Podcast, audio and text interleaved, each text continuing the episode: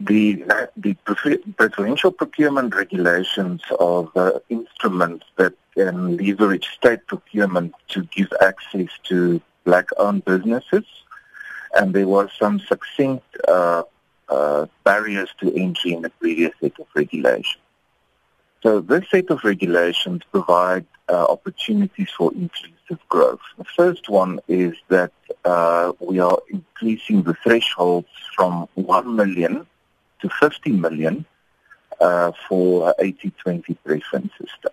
That means that previously black-owned business uh, could participate in a 20% preference uh, up to 1 million. That threshold moves to 50 million.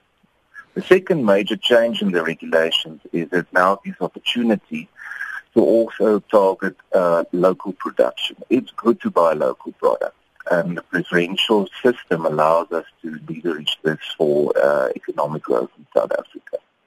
And the third major change in the regulation that it makes uh, compulsory subcontracting for all contracts more than 50 million rand uh, a reality.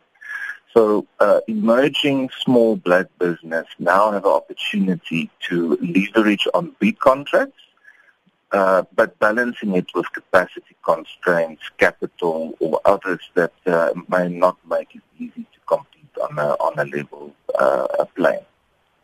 Uh, we also provide for specific pre-qualification criteria. What does that mean?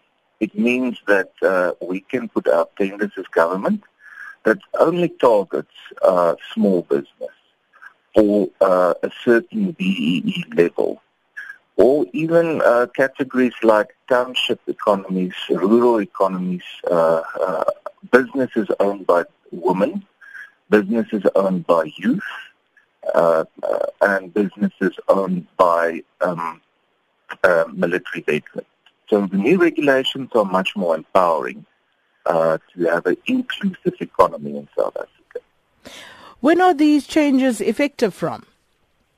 The changes uh, is effective from the 1st of April. It was a very extensive consultation process, and in the last 18 months, I would like to thank all listeners that contributed, made comments, and brought presentations to officials at the National Treasury. And if uh, small businesses want any more information and clarity about this, uh, how do they go about uh, uh, uh accessing that information? Uh, the regulations is available on the National Treasury website. Uh, if you access the Office of the Chief Procurement uh, uh, Division, a set of the regulations are available. May I make three recommendations to uh, those who are interested in doing business with government? Yes, please. Firstly, it is important that you make sure that your BEE verification is accurate and up to date. Uh, to claim the preference points, your BE verification certificate would be essential for officials to evaluate the tender. And it's very easy to access this. The BE Commissioner website is www.becommissioner.gov.za. The second thing that one needs to do is register on the Central Supplier Database of Government. This uh, database uh, gives you opportunity to deal with red tape. You only register once and you can do business with all organs of state. It's accessible at www.csd.gov.za. And the third thing is identify opportunities.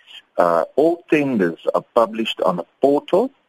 The tender documents are free of charge and it's uh, possible for a small business to search for opportunities, download the tender and assess whether they would like to compete or not. The portal is www.etenders.gov.za.